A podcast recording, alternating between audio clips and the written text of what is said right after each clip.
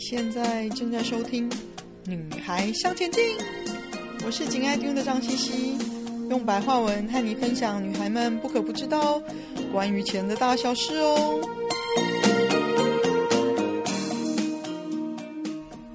欢迎收听第一百二十五集。殖利率反转时是投资债券商品的好时机吗？大家都说不要和美国联准会对坐。毕竟它是全球市场最大的庄家。那如果考虑现在的市场状况，公债殖利率反转的时候，是投资债券商品的好时机吗？当短期公债的利息支付超过长期债券支付的利息的时候，就是收益率曲线倒挂的时候，就是我们称为反转的时候。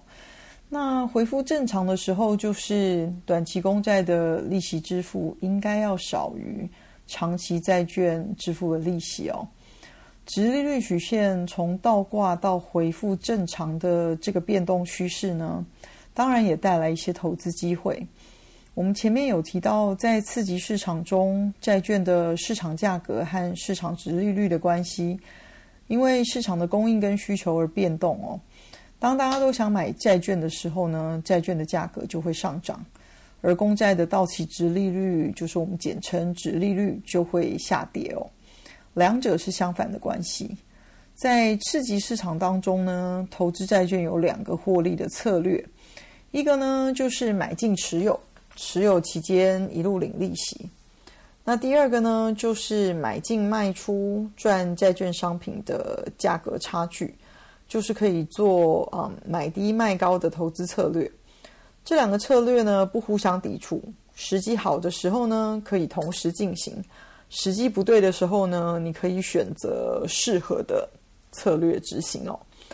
那现在的市场状况是呢，市场的基准利率高，美国公债的基础利率就已经可以来到五个 percent 哦，这是一个利率的关键。当你投资债券商品就可以领到五 percent 的利息的时候呢，是许多比较保守投资人的一个蛮大的心理关卡哦。他们就会比较愿意转而投资债券类的商品。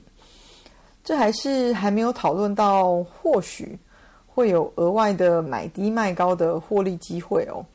我们有说了，利率高的时候呢，债券的价格是比较低的，有反向的关系。所以在利率由高变低的过程中呢，债券的价格也是会由低变到高的哦。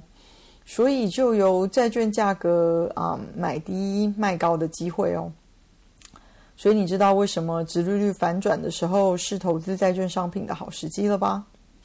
既然是个机会，可不要盲目的就跳进去，先退一步想想有哪些是要注意的呢？第一个哦，我会来看看，就是说，哎，哪一类的债券会比较好？我们来看看历史数据，在过去四年哦，呃，对不起，在过去四个持续直利率曲线倒挂的期间哦，债券类的商品的确在一年之后就有了不错的正报酬率哦。具体来说呢，比较长期的债券表现会比短期的债券好。另外就是债性品质高的投资级债券的表现也优于低质量的高收益债券哦。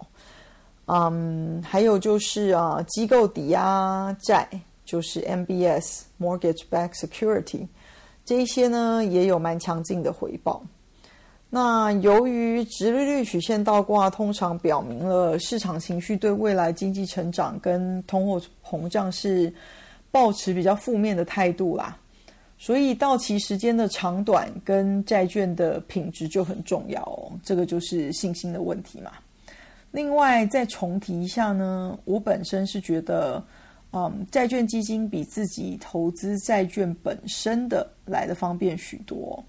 那债券的 ETF 又比投资债券基金来说成本更有效益多喽。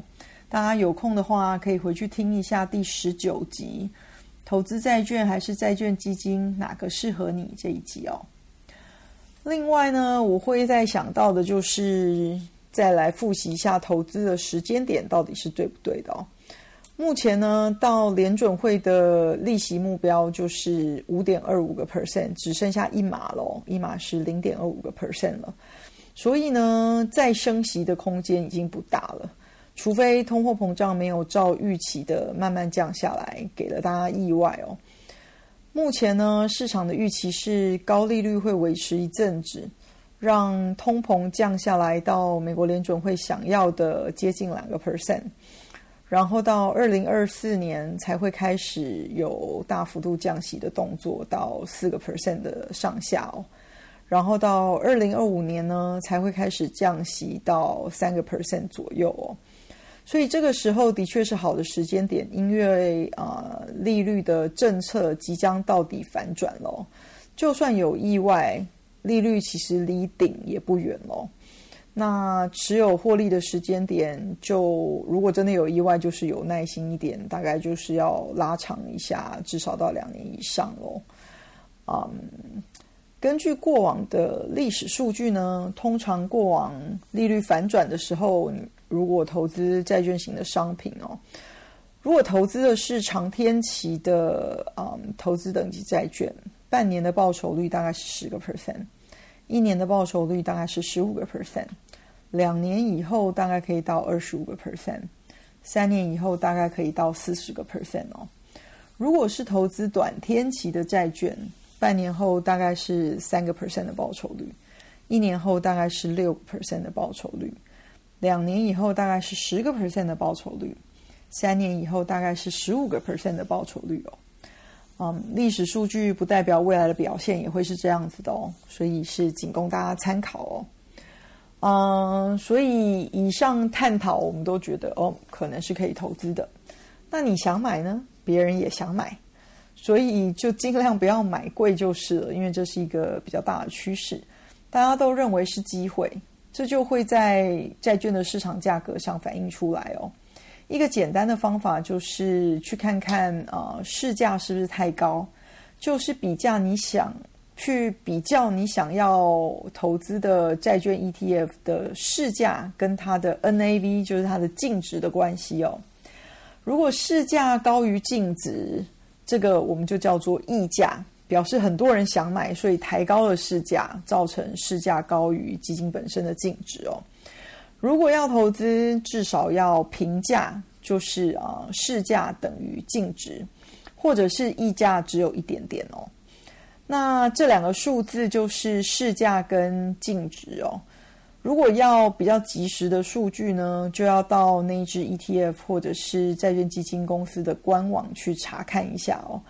很多家平台就是基金平台有整理这个数据，但是不一定有及时的更新，所以看官网会比较及时、保险一点哦。最后呢，要考量的是汇率。现在因为美国利率高，所以美元也是比较强势的哦。到了现在，嗯，利率或许到了顶点，要慢慢的反转喽。美元也是会慢慢的弱下来一点，会比较没有那么强势哦。那到了降息之后呢，美国的利率比较低了，那个时候台币就会慢慢的强势起来哦。所以如果你现在手头上是没有美金，或者是你现在是想要以台币来做。美元债券 ETF 的投资的话，你要预期汇率的部分会吃掉你一小部分的获利啦。如果你预期长期持有，像我们如果以历史数据来做比例的话，你如果持有三年长天期的债券 ETF，获利或许会比较高，大概三十个 percent。那汇率吃掉你预期的获利，就是只有一部分的。短期来说呢，因为你的获利没有那么高，或许影响就会比较大。所以要记得考量进去就是喽。今天的分享就暂时到这里喽，希望有带给你一些新的发想。听完记得赶快给我们一个评价，有空和你的闺蜜们分享《女孩向前进》哦。